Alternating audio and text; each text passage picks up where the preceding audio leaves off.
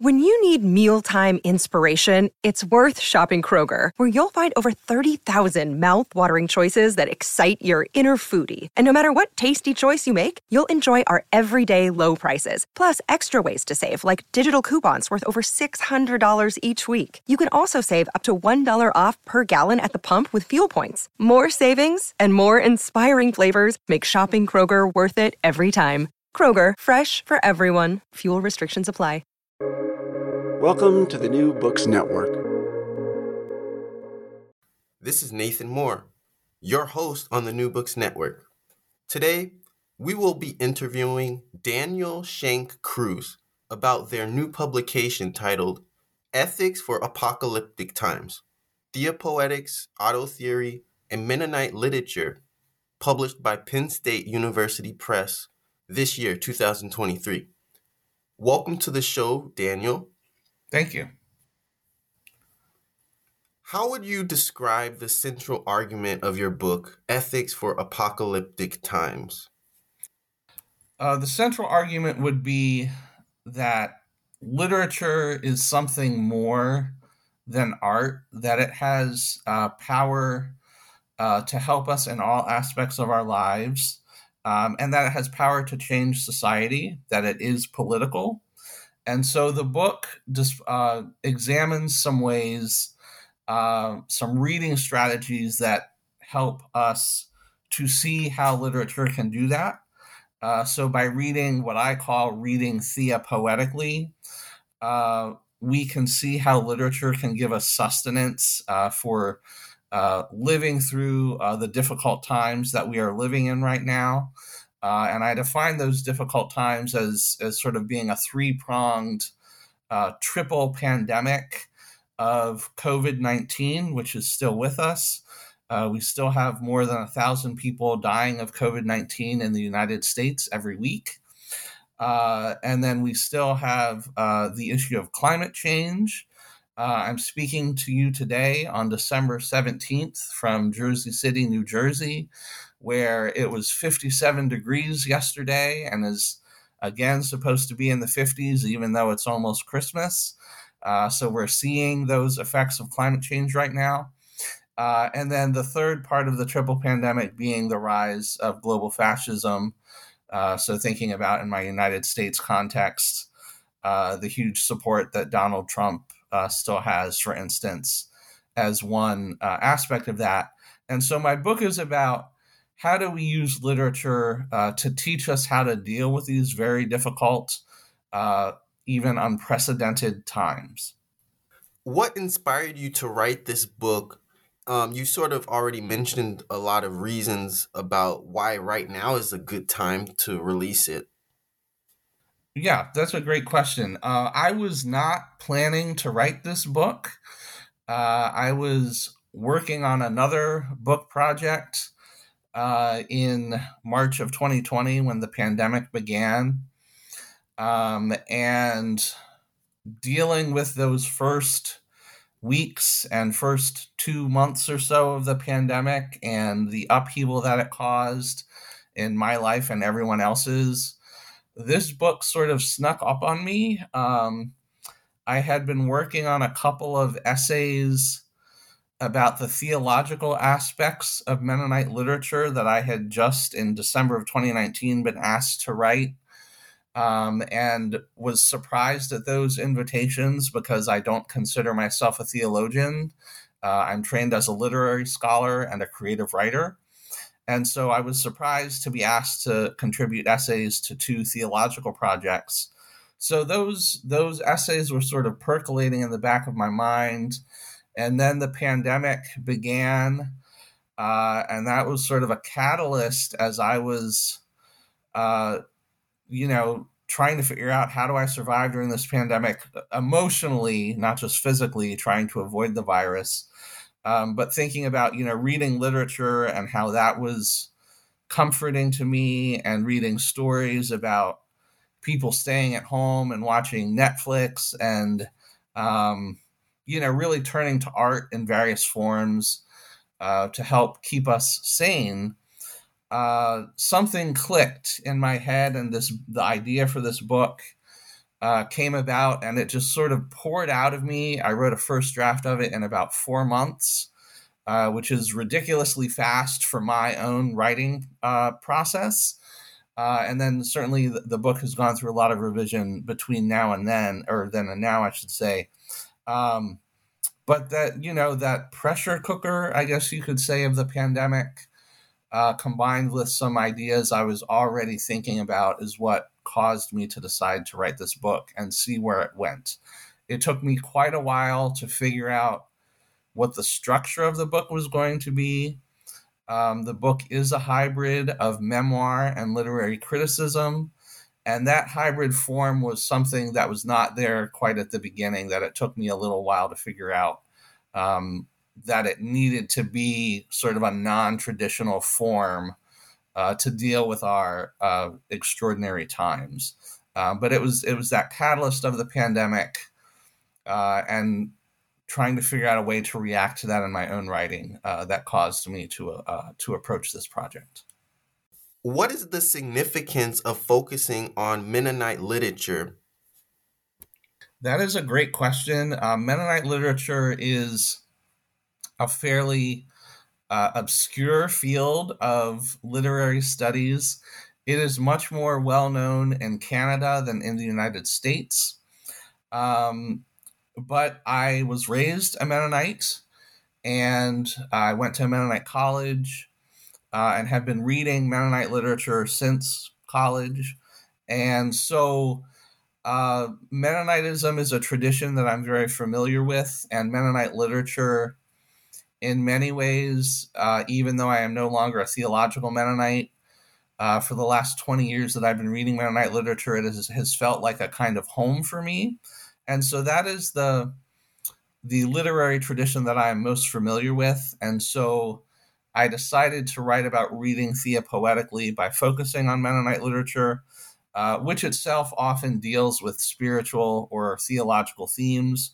So it's kind of a natural fit for thinking about um, how to read in a way that um, causes us to think about our relationship to something bigger than ourselves. Uh, but I do argue in the book that you can read any tradition of literature theapoetically. Uh, so no matter who you are, you certainly don't have to be a Mennonite to get something out of this book. Um, and I do talk about uh, a number of examples of non Mennonite literature in the book as well um, to show that theapoetics uh, can be for any reader, not just Mennonites. But I choose to focus on Mennonite literature uh, to give examples of how I have had theapoetic experiences as a reader myself through reading this literature that I'm intimately familiar with. What were some of your key challenges and also some of the rewards for you about writing about ethics? That is, yeah, uh, writing about ethics. So, some of the challenges um, was just trying to be hopeful as I wrote this book because we are living in tremendously stressful and difficult times. And in my context of the United States, uh, where society has mostly decided to ignore that COVID 19 is still a very serious problem and go back to quote unquote normal, uh, we haven't really had time for like a collective communal grieving process regarding the pandemic that I think we really need uh, to process. That I, you know, I I think a lot of people forget that all of us have been through this incredibly traumatic event, um, and you know, need some time to to deal with that trauma. And so, a lot of the time, honestly, I feel very depressed uh, and cynical. Um, about where we are as a society dealing with uh, COVID 19, certainly, and also the political situation in the United States and the continuing lack of action regarding climate change. So it was definitely a struggle for me not to just give in to despair as I was writing this book and and to stop writing, um, but instead to focus on the hopefulness uh, that is in the book. I do believe this is a hopeful book and I tried to make it a hopeful book. and trying to think ethically um, and think about how can we live ethically in these times as individuals how can we make an individual impact to try to make things better um, that work was difficult at times to thinking about that hopefulness but that that then became its own reward too to remind myself hey not all hope is lost. Um, that there is still possibility for change that reading literature can show us uh, visions for that change. Uh, so it was you know certainly a difficult writing process like i mentioned earlier that i wrote a first draft very quickly uh, and so, in that sense, the book was easy to write, but the subject matter of it is difficult subject matter. And so, in that sense, it was very difficult to write. Um, that, you know, when you have the word apocalyptic in your title, uh, that sort of highlights how things are difficult right now, right? Um, but I do believe there are ways that we can make things better not just for ourselves as individuals, but for others that we interact with uh, through the choices we make about our own actions. So I do believe that it is still important for us to try to act ethically, even if we feel like the world is terrible. That um, that there are still things we can do to make it better on a day to day basis. How does theapoetics differ from other approaches to reading literature, such as theology or literary criticism?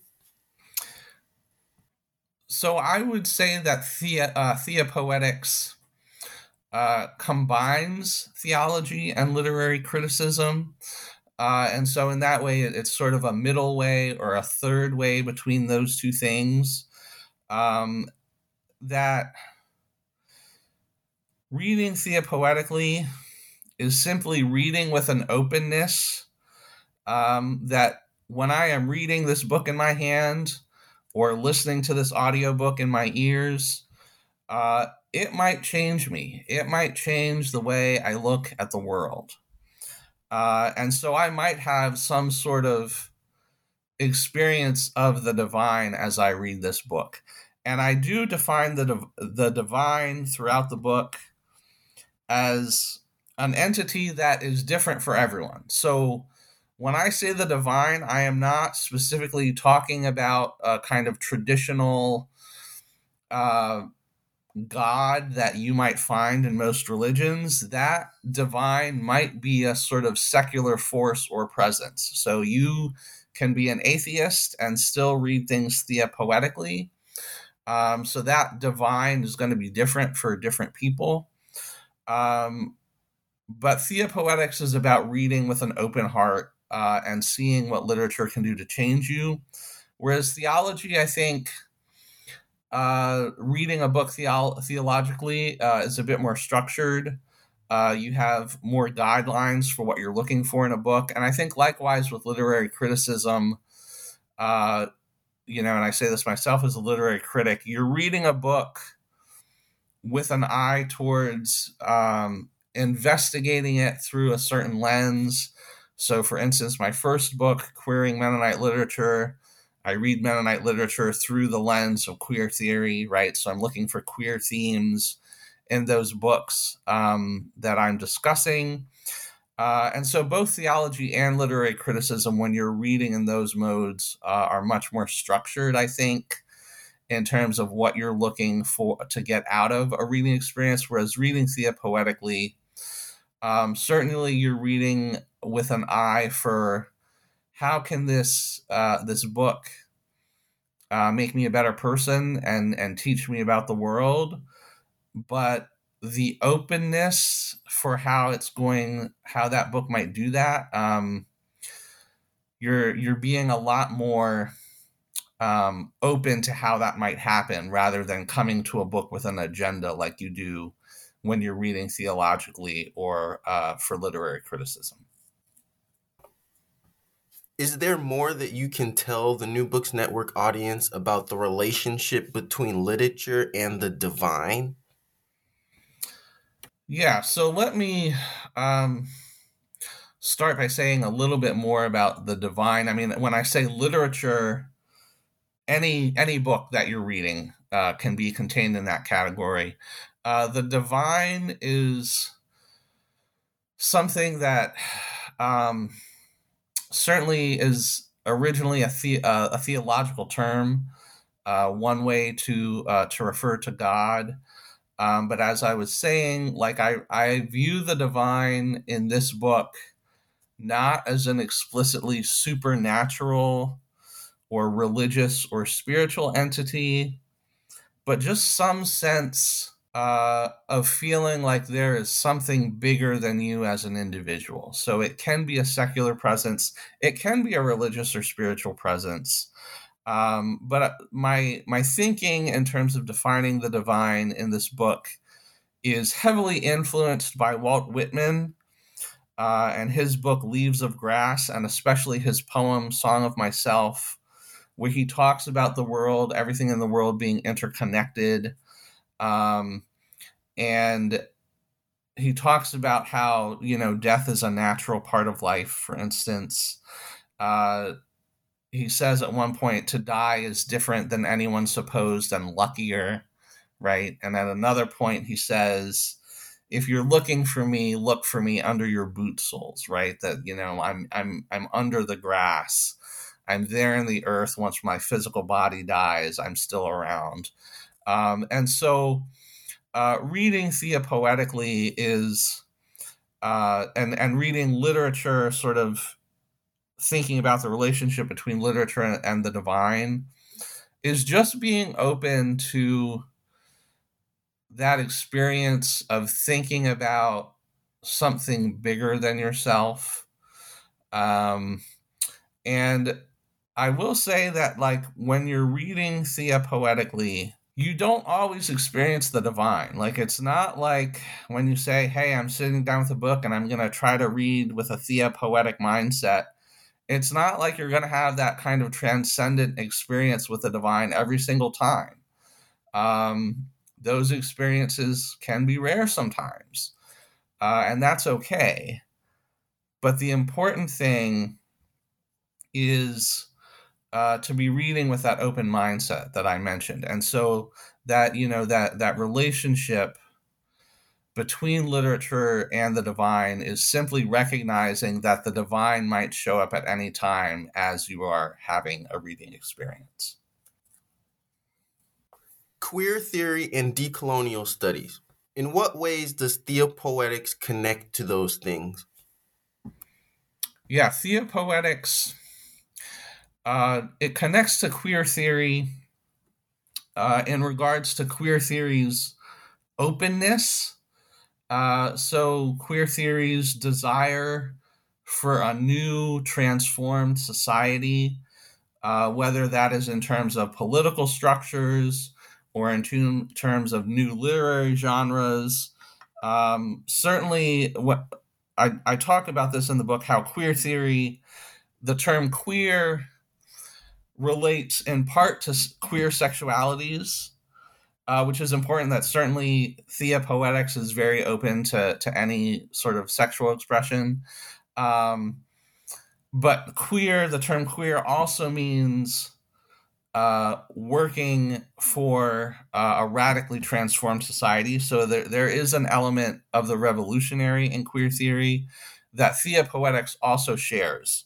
Uh, Theapoetics wants a new society. And so when we're thinking about um, the ethics we can learn from reading Theapoetically, uh, we are learning those ethics with the hopes that we can change the world. Uh, and so, likewise, uh, theapoetics relationship with decolonial thinking is decolonial thinking also wants to change the world. Uh, it wants to reverse the effects of colonialism. So, um, both of these uh, traditions of queer theory and decolonial thinking, um, you can't have one without the other, that you have to have an intersectional approach. And likewise, that approach needs to be feminist uh, as well, uh, for instance. Um, and so uh, Theapoetics um, recognizes the the um, the essential nature of that, uh, that intersectionality that that we have to be reading intersectionally in order to end oppression, um, and it shares that vision of a new world, uh, that that idea that a new world is possible with queer theory and with decolonial thinking. What are some limitations or critiques of theapoetics as a reading strategy? That's a great question. I think possible limitations certainly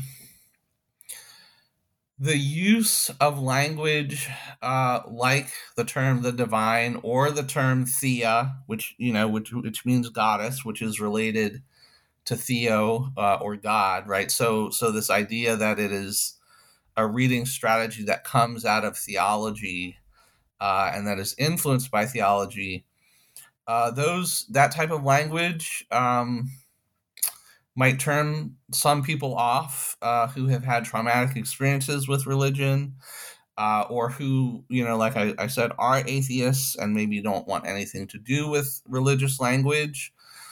Um, so I am trying to revise those terms um, to make them more inclusive, that anyone can use them.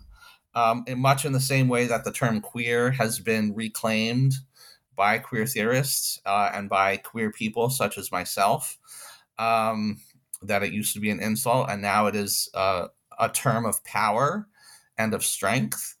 Um, but certainly, I understand that um, some people might see that language and and stop right away and say, "Nope, I you know I can't do this." Uh, so I think that is you know that is one challenge uh, in terms of convincing people to, to try to read Thea poetically. Um, and I you know I think the other thing too, frankly, is um, you don't have to be explicitly thinking to yourself, I'm going to read this book Thea poetically to read Thea poetically. Like you can have that openness that I'm calling for when you're reading without actively thinking about it. But you know, I understand too that sometimes people just want to sit on a couch on a Saturday afternoon and read for fun and not be thinking more deeply about what does this reading experience mean? I just want to sit out, sit down and chill out and enjoy this piece of art and just experience this book as a piece of art and nothing more, right? And so you know, sometimes you don't want to be thinking about um how should I be reading this book or what might it do to change me? You just want to have that experience um, that you're reading for fun, right? Um, and I don't think those two types of experiences are exclusionary, but I definitely understand that some people might not be interested in trying to apply certain language to how their reading experiences are going. How do you incorporate auto theory and why is it important for your analysis? So, auto theory is a field that uh, has been being more and more theorized in the past half decade or so. Certainly, it's a reading strategy that is much older than that, that, de- that uh, relates or that um, dates from at least the early early 1980s in work by uh, queer women of color um, who I talked some about, um, such as uh, Gloria Anzaldúa or Cherríe Moraga or Audre Lorde. Um, but auto theory, uh, basically, what it is, is doing whatever sort of writing you are doing, whether it's literary scholarship or literary theory, that's where the, the theory and auto theory comes in. Uh, create, so in other words, creating ideas for how people should live or how people should approach a text um, by drawing on your own personal experience. So the auto in auto theory is the same auto as the auto in autobiography, right? An autobiography is someone writing about their own life auto theory, you are creating theory. So you are creating ideas by drawing on your own personal experiences. Uh, so auto theory believes that our personal experiences can teach us about the broader world and that those ideas, uh, that teaching that we get about the broader world from our own experiences, might be relevant for others as well, that they might help others to live too. So, uh, so the belief that personal experience is always important in how we learn about the world and how we can teach others about the world. That there's no such thing as as being able to create objective theory in some way that is completely impersonal um, and universal for everyone. Otto's theory says no, that's an impossibility. Um, that we have to use our own experiences uh, to help learn about the world and to help teach others about the knowledge we have gained about acting in the world. Can auto theory contribute to developing a relational ethic for our times?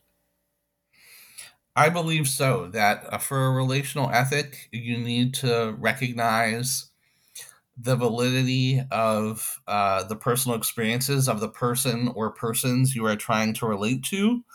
Um, and so you need to be talking about where you're coming from, not just your own experiences, but also your own position- positionality.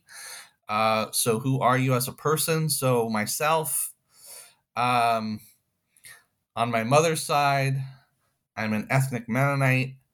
On my father's side, I'm Puerto Rican. I'm genderqueer. I'm bisexual. I'm disabled. I live in New Jersey. Um, you know, I have three graduate degrees. All of these things play a role in who I am and how I uh, see the world. And so when you're talking about relating to one another ethically, uh, we need to be able to um, see where the other person is coming from and realize how their experiences are going to affect their uh, experience of the world. And so auto theory helps us do that. What are the broader implications of using auto theory in other disciplines beyond literary studies? That's a great question. Uh, and a lot of the auto theory that I cite, uh, especially in my introduction, um, talks about that question of using auto theory uh, in the humanities um, in, in, a variety of fields. Uh, so the, the main book I cite is by Lauren Fournier, uh, and she writes about auto theory in relationship to um, to visual art, for instance. Uh, and, and a lot of work on auto theory has been done with relationship to the visual arts. Uh, Natalie Loveless's book is another important auto theoretical text that I talk about. Her book is called How to Make Art at the End of the World. Uh, and so, certainly, auto theory uh, re- is relevant to any field um, where uh, people are creating work. Um, I I am not so I'll, I will say this: I am not a scientist, and I haven't thought much about how auto theory might relate to the sciences, where mathematical precision is important, for instance. Um, but certainly, any field within the humanities uh, auto theory has relevance. Um, and I think we're definitely seeing that. Like there has been an explosion of auto theoretical work uh, in the last half decade as the field has become more visible and as it has sort of a term now to name it, auto theory. Like I said, the actual the actual kind of writing that auto theory does is quite old. It's at least 40 years old, if not older. Um, but its visibility as as a field within academia is much newer than that. Um, but now that it has become visible, there has been an explosion in a number of different disciplines. So I focus on it, obviously relating to literary studies because my book is about literature.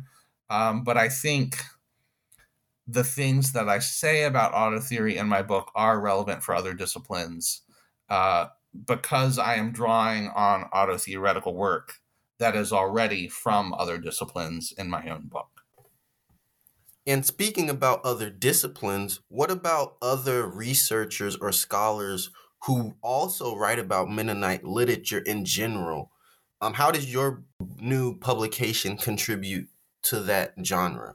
So my that's a great question. Um, in several ways, I think there are contribute uh, contributions uh, to sort of Mennonite literary discourse.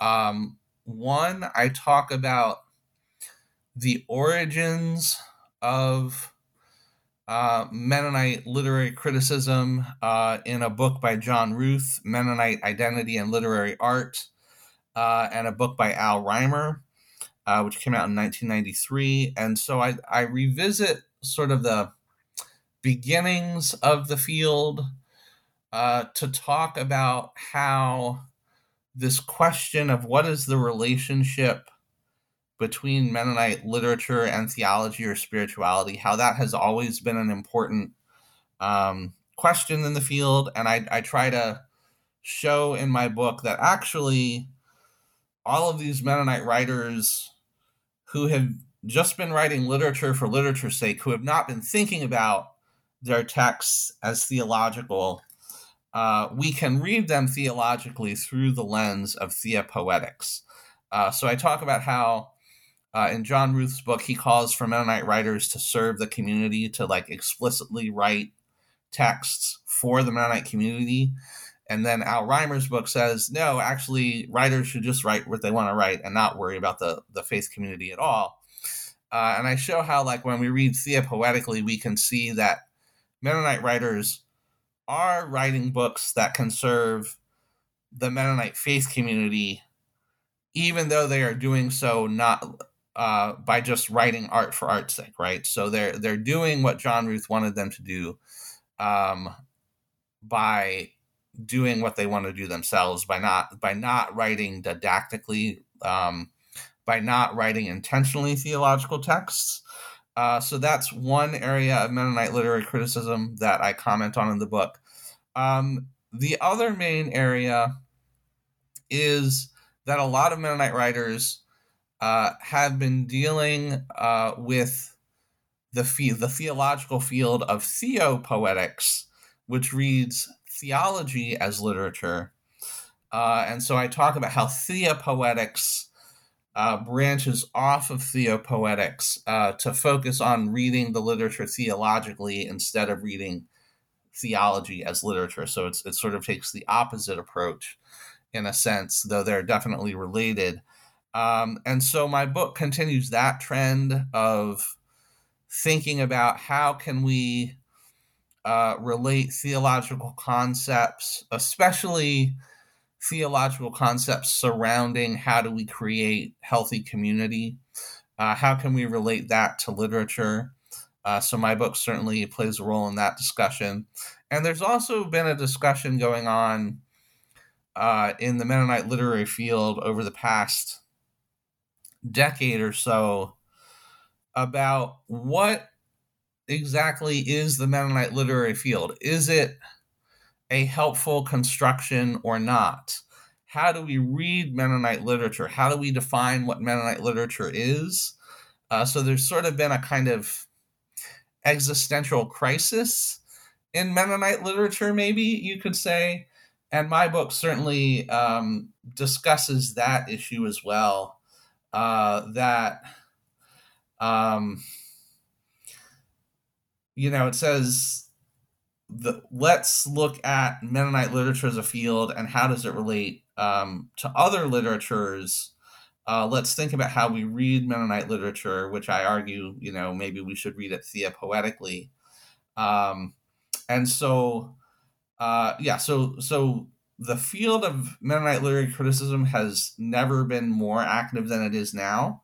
Uh, and so my book tries to tries to interact with a lot of that activity, um, in part by going back to this very very old question in the field of what relationship should Mennonite literature have to the faith community and to religion and to theology. Um, and I say, well, it's always had this relationship, uh, whether it's been a didactic one or not. What are some practical ways that readers can use theapoetics to develop an ethical response to the challenges of our time? So, like I've said, I think the important thing is uh, when you're reading theapoetically, you're being open to what a book can teach you, um, and especially can teach you about ethics. Um, and so, how to live, right? How to relate to other people. Uh, and so, you know, the best thing you can do to read theapoetically is simply, you know, to have this openness. Um, it's, in a sense, not um, not a not a very difficult process to to simply be open. And like I, I said, sometimes those uh, experiences of the divine will happen and sometimes they won't. But simply being willing to have um, to have that openness to see what a book can teach you instead of um, coming to a book assuming you know what it's going to teach you is the important thing. What was the time period of most of the books that you were reading? So the books that i uh, discuss within my book. Uh, there's a wide range. Uh, the oldest book uh, is Sarah Stambaugh's I Hear the Reaper Song, which dates from the early 1980s. Uh, and the most recent book um, is Miriam Toews's novel Women Talking, uh, which came out just a couple of years ago. So uh, there is a range of about 40 years of texts that I look at. Most of them are fairly recent, published within the last 10 years. Um, but uh, like I said, Sarah Stambaugh's book is from about 40 years ago. I also talk about Janet Kauffman's book, The Body in Four Parts, uh, which came out in the early 1990s. Um, and I discussed some poetry by Jeff Gundy and Di Brandt, also from the 1990s. Uh, and then I think the rest of the books I talk about are from the 2010s. Uh, so it's a wide range. And I, I chose to have that wide date range um, in order to show how theapoetics uh, can relate to books from any time uh, and also from any literary tradition. Uh, so we don't need to be, when we're thinking about living during our current apocalyptic times, uh, we don't need to just be reading literature from these times, right? That literature that is quite old, uh, and even literature that we've read before, uh, whether it's new or old, um, we can have theapoetic experiences with it. Uh, so I intentionally chose that wide range of texts um, to show that that experience with the divine can happen at any time. That you never know what old text you might rediscover in a library somewhere uh, that you might have a theapoetic experience with. Um, and because of the um, the memoiristic aspects of my book, I also chose uh, to discuss books that were meaningful for me in various ways. Uh, and so I also wanted to have a range of books from throughout my reading life, not just books that I've read in the past couple years, um, but some books that I've had very long relationships with. Uh, and so the the Janet Kauffman book that I mentioned, The Body in Four Parts, and likewise Sarah Stambaugh's book, uh, I've had relationships with, and I've been reading them and rereading them for more than 20 years. Uh, and so I wanted to show some of that in the book as well. What advice would you give to aspiring scholars interested in working at the intersection of literature, ethics, and social justice? I think the most important uh, advice I could give is to read as broadly as you can. Um, that's one of the things that I'm happy that showed up in this book is as I was writing it, books from all sorts of different fields and different time periods ended up getting cited. Uh, as you know, as I was writing this book, um, there it, this book it turns out just needed like a huge community of different voices in it from a bunch of different eras uh, so, like for instance, I mentioned Walt Whitman earlier. Um, I was not anticipating that I would be writing about Walt Whitman in this book, and I ended up writing about him quite a lot as sort of one of my important theorists uh, that I, I return to again and again throughout the book. Um, so, in terms of writing about these subjects, I think that's the most important thing when you're you're trying to write about how to live ethically, uh, you need to draw on as as large of an uh, as large of a community of texts as you can, um, and so I think that's really important. Um, and so another example of this, uh, like I said, with auto theory, uh, a lot of important books in the field have come out just in the past couple of years, um, but it also dates back to the early 1980s, and so reading those ancestors, having a sense of the lineage in which you are working as a writer, as someone who is uh, studying these fields, is really important. Um, so, reading as widely as you can, and not just in terms of subject matter, but also uh, chronologically as well. Seeing uh, what older authors have said about your subjects and how they have influenced the writers that maybe are writing more recently is incredibly important. Um, and so, like I said, in terms of how I relate my book to lit- Mennonite literary discourse, you know, interacting with John Ruth's book from 1978 uh, that, that sort of founded Mennonite literary discourse was really important for me. Um, that I had to pay homage to that lineage uh, and to talk about how that lineage um, continues to affect the field today. So, um, you know, just trying to educate yourself by reading as much as you can before you write and as you are writing. That certainly, as I was writing this book, I kept reading and kept adding things uh, from what I was reading into the book as it evolved uh, you know, after after that first draft, which was completed in 2020, uh, you know, I didn't finish revising this book until um, very late in 2022 before it had to go into production. And so those entire two years, more and more voices kept getting added uh, as my reading continued. Um, and I, you know, I think you could say that those additions uh, were the result of theapoetic reading experiences themselves, that the universe kept sending me texts that were important for this book that needed to be in there. Um, and so when I encountered those texts, uh, you know, I, I put them in the book. Any final thoughts for the New Books Network before we go? Well, I want to thank the New Books Network uh, for taking interest in my book uh, and for being willing to talk with me about it. And I want to thank your listeners uh, for being willing to listen to me about it.